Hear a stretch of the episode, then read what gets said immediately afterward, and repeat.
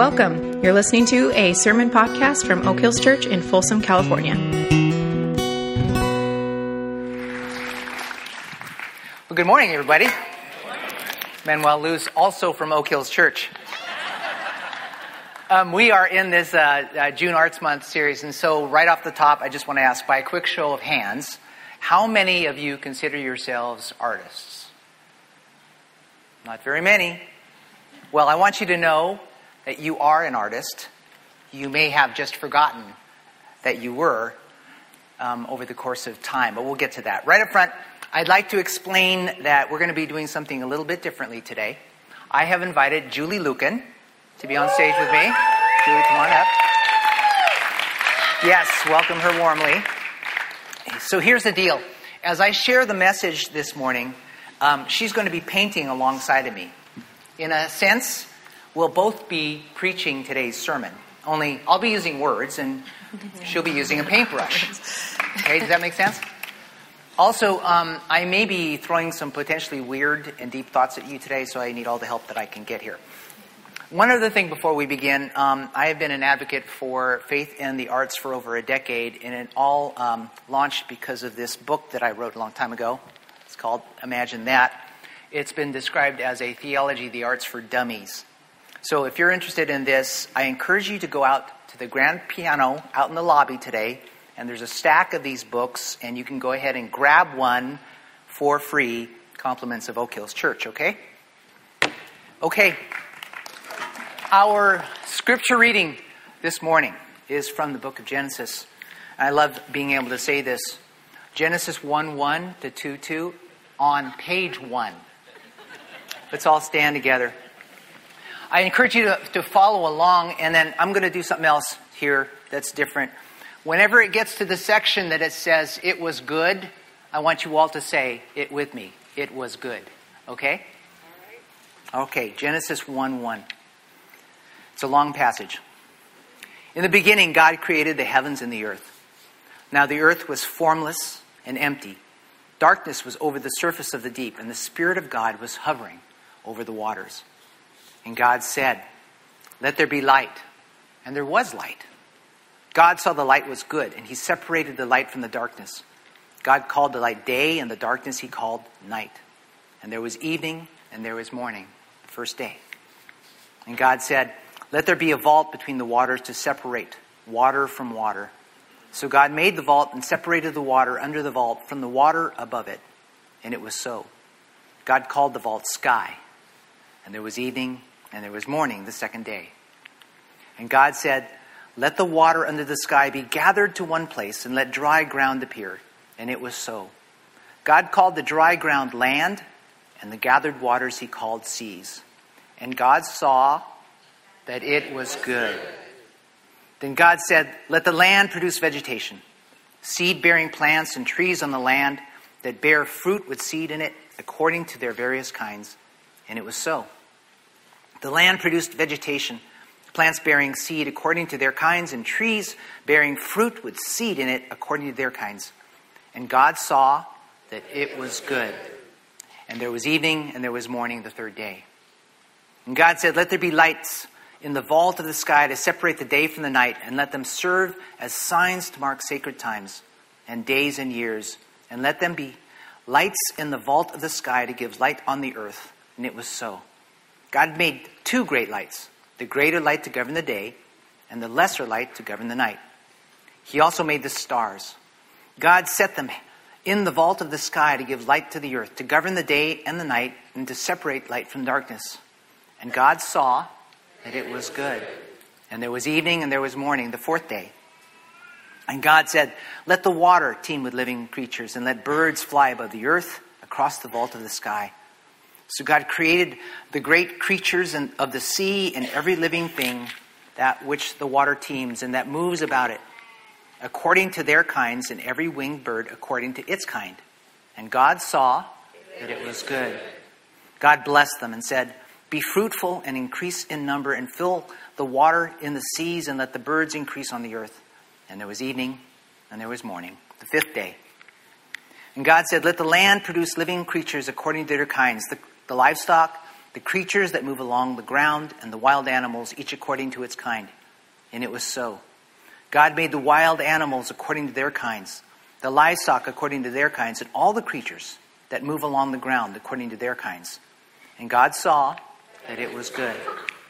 And God said, Let us make mankind in our image, in our likeness, so they may, that they may rule over the fish in the sea and the birds in the sky, over the livestock and all the wild animals, and over all the creatures that move along the ground. So God created mankind in his own image. In the image of God, he created them, male and female, he created them. God blessed them and said to them, Be fruitful and increase in number, fill the earth and subdue it, rule over the fish in the sea and the birds in the sky, and over every living creature that moves on the ground. Then God said, I give you every seed bearing plant on the face of the whole earth, and every tree that has fruit with seed in it. They will be yours for food.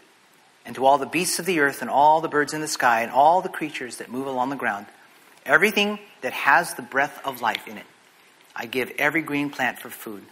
And it was so. And it was so. God saw all that he had made, and it was very good. And there was evening and there was morning, the sixth day. Thus the heavens and the earth were completed in all their vast array. By the seventh day, God had finished the work he had been doing. So on the seventh day, he rested from all his work. Then God blessed the seventh day and made it holy, because on it he rested from all the work of creating that he had done. This is the word of the Lord. And you can be seated. Five words. The first five words, first five words of the Bible reveal the very nature of God. And what are those five words? In the beginning, God created. Right from the very beginning of the Bible, God reveals two very profound aspects of his nature. First, he is eternal. His self existence is presumed. There was a never a time when he was not. The second is that he is creative.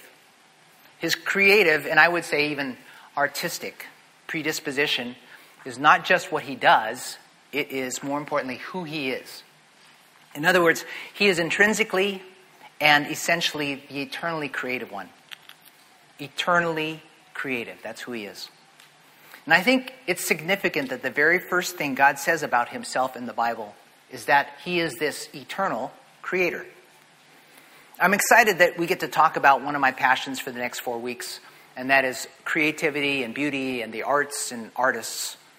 And we'll not just talk about it, but experience it through a variety of different expressions all throughout this month. But for many of you, this emphasis on the arts may be a new thing, especially in a church. In fact, many churches are wary of the arts, even suspicious of the arts, and suspicious of those weirdly wondrous artists as well. So I thought it would be good to start with a little bit of a history lesson. For a long time, the arts were an essential way in which the gospel was communicated. Massive tapestries and colorful stained glass windows and ornate sculptures told the ancient stories of the Bible to an illiterate laity. Church buildings were punctuated with Gothic arches and, tear, and teardrop shaped windows that reverberated God's glory and pointed their gazes upward to heaven. The communion table, with a colorful tablecloth and ornate serviceware, was the center of the worship, the center of the liturgy, the center of the room. Later, sanctuaries were built to maximize the acoustics of the big pipe organ and the sounds of the choir. Art was everywhere, from the furniture to the architecture, from the sculptures and the paintings to the incense and the lighting. And then something happened. Martin Luther presented his 95 Theses. Gutenberg made the Word of God available to the masses. Reformers like John Calvin prescribed very strict, severe safeguards to prevent, to prevent making art pieces into idols. There was an increasing distrust of the extravagant, the showy, the arts in general. Slowly, the communion table, arguably the most artistic thing that we do in our worship was moved from the focal point of the sanctuary and replaced with the pulpit. In the process, our understanding of the arts became somewhat abandoned or ignored or even derised. And perhaps maybe the focal point of our faith may have moved just a tiny little bit from our hearts to our heads as well. Well, 500 years have passed, and much of the Protestant church still seems to have somewhat of an underdeveloped understanding of the arts and of artists. Outside of the narrowly defined genres of hymns and, and worship songs, most musical styles are pretty much ignored. Dance is often frowned upon, except under the guise of worship movement. The visual arts are often limited to iconic representation like doves and crosses, or as backgrounds behind the lyrics of songs. Drama is limited to Christmas and Easter, or demoted to, to children's ministries. Other art forms like poetry, sculpture, and painting are noticeably absent in many of our churches. Even a most basic aesthetic was stripped from our sanctuaries as we adopted a more utilitarian approach to architecture and stagecraft. Today, words like imagination and beauty and creativity are considered optional parts of being a Christian. But is that the way it's supposed to be?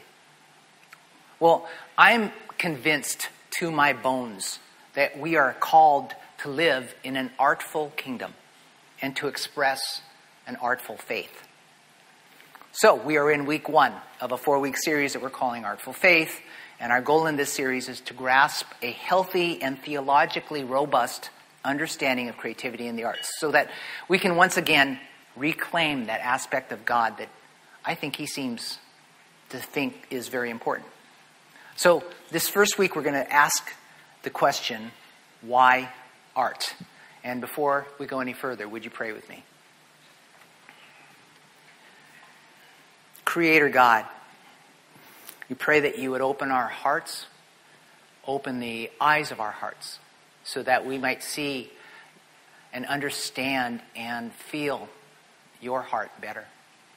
And so we give our, ourselves to you in humility over these next four weeks. In Jesus' name, amen. Okay, well, why art?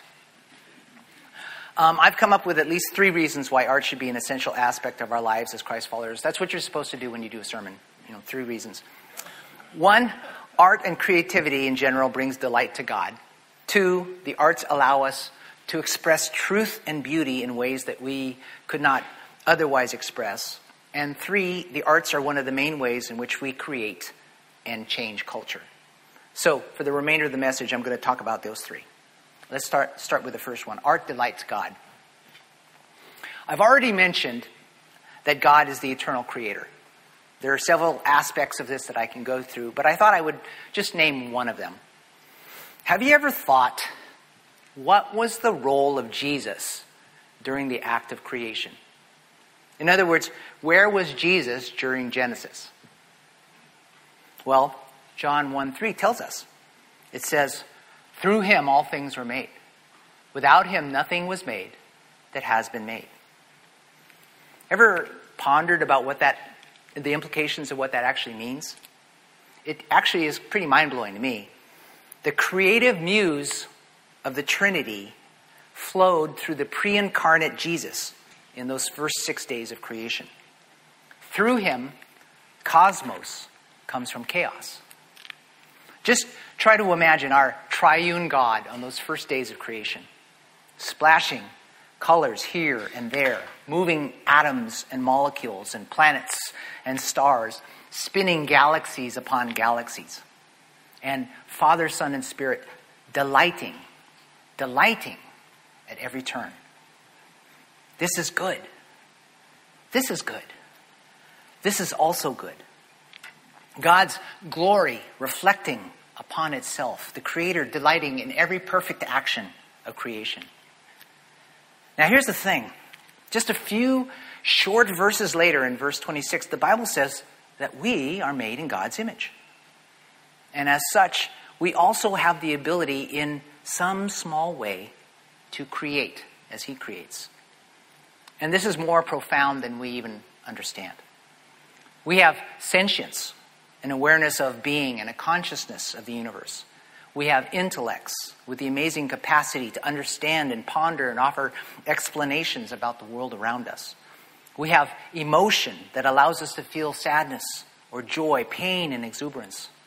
We have physicality, which gives us the ability to build stuff machines, cities, civilizations. And we're not made just as physical be- uh, beings, but as spiritual beings as well. We're made with a capacity to love as He loves, to have free will, to know good from evil, and also to create as He creates, to express ourselves in imaginative and artistic ways. In all of these ways, we are made in the image of God. In short, we are creative because He is creative. Human creativity is part of what theologians call the cultural mandate, which is essentially kind of our job description here on earth.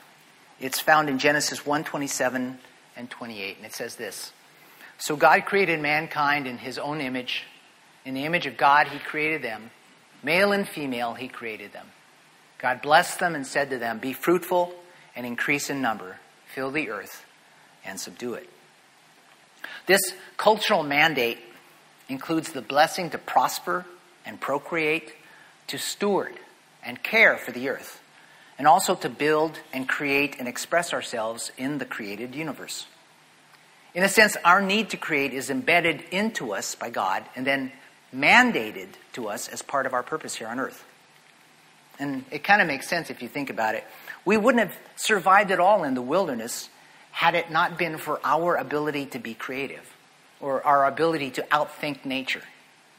So when we human beings are creative and artistic and productive, we're actually doing God's general will. Let me ask, what was the first job that God gave Adam? It was a creative act to name the animals. It was like sitting with a little child and saying, okay, hon, see that big gray one with the long nose and the fans for ears? What would you call that one? There's one other thing about being made in God's image. God placed within each of us this mysterious aesthetic, some aspect within us that is moved by the sight of beauty. It's like God placed a compass inside of us that always points true north. And so we're not only drawn to beauty and driven by beauty, but also we derive pleasure from beauty as well. So we have the God given ability to create the God given desire to create, and the God given ability to feel pleasure from creation. And then God commands us to go out and create. It's within each of us. But there's one other thing God absolutely takes great delight in seeing us create. Think about this. I've used this analogy many times, so it might be old for you. How many of you at one time in your life took one of your children's crayon drawings and hung it on your refrigerator door. Now, why did you do that? Because the art was really good? Maybe, but probably you hung it because you loved your child. And that artwork represents part of who your child is. That creation was an expression of someone you love. Now, this is a drawing that my oldest grandson, Grant, drew. Mom and dad, right? Uh, hit Grant, uh, little brother Jack Jack, and baby brother Bennett. All smiles, sitting in front of their house with a little sun tucked into the corner of the sky. This is how he sees the world when all is right in the universe. How can you not love that drawing? Remember that we, you and I, are children of God, His beloved. So, this is how God feels about us and about the things we create, especially about the things we create for Him. Every song, every poem, every dance, every painting, every design, every bit of code we create, every craft, everything done for the king delights the king. He takes who we are and the expressions of who we are. And He delights in it. Expressions of our life in the kingdom not only bear witness to God, they put a smile on his face. He delights in the creations of his children. He takes what we offer him and he hangs it on the door of his heart. Let's move on to the second point that art expresses truth and beauty. Now, as I move into this point, I need to comment on the nature of truth. This might be a little controversial. Um, without going into a long philosophical treatise, I'm simply going to make the statement that there are two types of truth rational and non rational. Rational truth is what we normally think of when we think of truth. It's something that can be proven or reasonably concluded. 2 plus 2 equals 4. We believe this to be true because we can understand it through reason. But there's another way to experience truth through non rational truth. Now, notice I didn't say irrational. That would be crazy. Literally. So let me explain. Irrational simply means not rational, whereas non rational means it seems contrary to human reason. And as I just stated, truth can be non rational. So let me give you an example. For those of you who are parents, Remember that time when you first held your newborn baby for the very first time? If you're like me, you experienced this undeniable and overwhelming wave of gratitude and acceptance and unconditional love. You simply couldn't help it. You can't rationalize it or explain it, but it's there, it's real. It's there just the same. Well, that is a form of non rational truth. Love is a form of non rational truth. So is beauty, because these things move beyond human reason. By the way, I'm really excited. Kirk Bottomley will be preaching on the subject of beauty in week four of this series. So I won't say much about this, but I will say that before this relativism, relativism crept into our current worldview, beauty and truth were considered qualities that were objective and transcendent and inextricably related. So think about this. When Jesus came to earth and incarnated himself into flesh, he carried the most important message to us the gospel of the kingdom. And such a thing was just too big to explain with simple words. So he spoke in parables, in metaphors, in poetry. The kingdom of heaven is like a mustard seed. The kingdom of heaven is like a, a fine pearl. The kingdom of heaven is like a net that you drop into a lake. The kingdom of heaven is like a king settling accounts. The kingdom of heaven is like this wedding banquet. He had to use all of these poetic devices, literary devices like metaphor and simile and symbolism, because mere words were too small to convey this larger truth. I love what Madeleine L'Engle says about this. She says, Jesus was not a theologian, he was God who told stories. Here's my point. When we express or interact with the arts or things creative, we speak a non rational language. Things like dance and poetry and music have the capacity to express truth that is emotive, non linear, enigmatic, spiritual, sometimes profound. And as such, the arts have the capacity to declare truth that reaches beyond human reason. Julie, through her brushstrokes on the canvas this morning, is expressing a non rational language, which has the capacity for great truth. I'm going to stop for a moment and ask Ju- Julie for a second. Julie, what are you doing? no idea. what is it that you're trying to express this morning? Well, when we came in and worship was going early this morning, um, and someone brought up in prayer time uh, celebratory, and every time we come in this building, it's a celebration. Mm-hmm. And when I parked my car, there was just gravel and weeds, but this little yellow flower was just beautiful in all its glory. And I picked it, and I thought about creation and celebration, and that's sort of what I'm attempting to do, just mm. expressing that. That's awesome. In abstract. Right. Good. Go back to work. Okay. Okay. okay abstract painting, just in, in general, um, forces us to use our mind's eye, to see with a non rational intellect. And as the Bible says, faith is confidence in what we hope for and assurance about what we do not see. So, this is why the arts are important, because art is, in a sense, subversive. It sneaks beyond our rationalizations that we place on ourselves and others in the world, and it speaks a non spoken truth to us that words alone cannot. Have you ever contemplated the night sky? You know, where all the stars are out and the infinite expanse of the universe just sits there in front of you. Well, that night sky speaks a non rational truth that our God is wondrous and eternal and almighty. Psalm 19 says this The heavens declare the glory of God, the skies proclaim the work of his hands. Day after day they pour forth speech, night after night they reveal knowledge. They have no speech, they use no words, no sound is heard from them. Yet their voice goes out into all the earth, their words to the ends of the world. When you look up at a starry night sky, you're actually looking at a sermon. A non rational truth about what is true and beautiful about the, about the universe and about who reigns above it.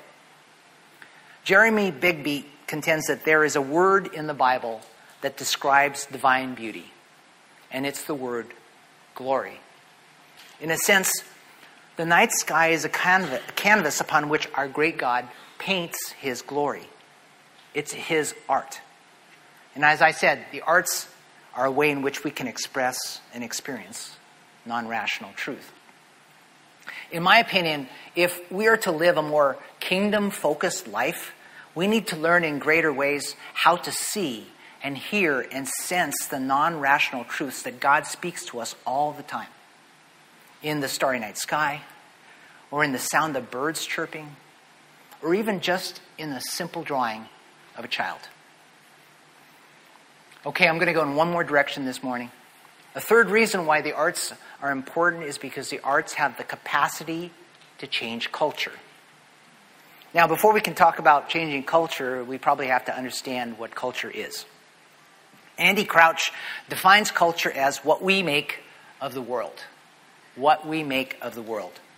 But then he goes on to say that this definition has two related but separate meanings. First, culture is what we actually make films, fire hydrants, governments, bedtime stories, fantasy football leagues, languages, social networks, vegan restaurants, submarines, and civilizations are just some of the things that make up what a culture is. But then there is a deeper sense of the phrase.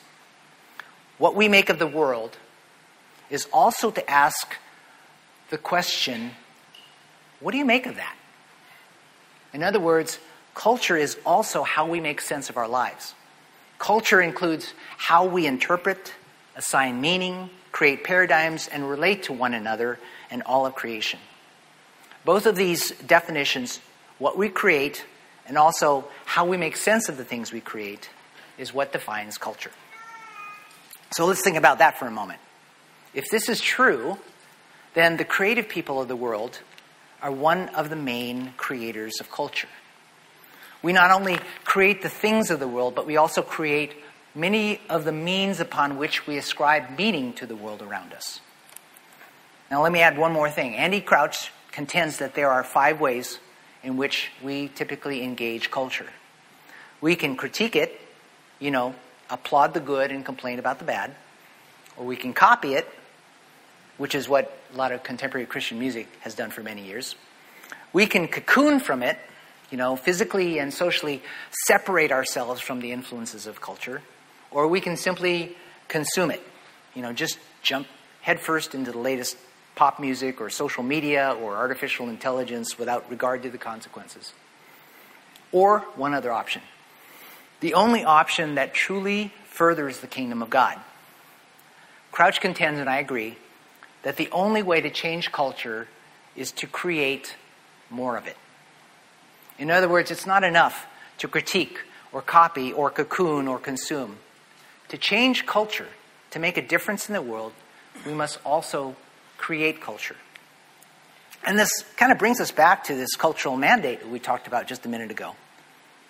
God calls us to fill the earth and subdue it. In other words, He calls us to create culture that's aligned to His will and His kingdom. And culture takes on many forms. The songs we sing, especially the songs here in worship, help people relate to their feelings and emotions. The movies we watch open people's eyes to worlds and worldviews. The books we read, the paintings we see, the plays we watch, every artistic expression has the capacity to help people relate to the world and perhaps experience God. Arts give people the voice that they sometimes cannot articulate on their own. Let me speak for just a moment to those people who consider themselves artists or creatives. You need to create. Whether you're a dancer or a writer or a woodworker or a musician or a guy writing computer code. Because your artistic voice is speaking something into the world. And I hope that voice bears witness to the truth of God His grace, His goodness, His gospel. The arts are language that can speak deeply into worship, into mission, into community, and into our soul formation. But the cultural mandate isn't just for artists. If you're a, a stay at home parent, you are creating culture in your home, one that demonstrates an alternative way of living to your children. If you're a coach, you're creating culture on your team that demonstrates community, work ethic, teamwork. If you're a boss or a contractor or a medical person or an engineer, you're creating culture in your offices and workplaces and hospitals. If you're a politician or a leader of any kind, you are architects of society. And hopefully, the culture you are creating is one that speaks to God's grace and goodness and gospel. Remember, culture is what we make and also how we make sense of what we make. The arts give us the means upon which we can craft culture that is redemptive and kingdom oriented. We all have the capacity to be artistic culture makers. As a pastor here at Oak Hills, I think about creating and curating our church culture all the time. And I think about those people who have the very special gift of being able to make music or create movement or author books or create visual art like Julie here. I think that part of my job is, is simply to create, in, encourage people like Julie to use their gifts for the kingdom here in the church and out into the world. So, let's get back to the first thing we talked about. Are you an artist? I've covered a lot of ground and I've shared a few concepts that uh, uh, you can chew on, and I'd love to talk more about it if you want to talk later. I've been building this case that the arts are an essential part of living in the kingdom of God.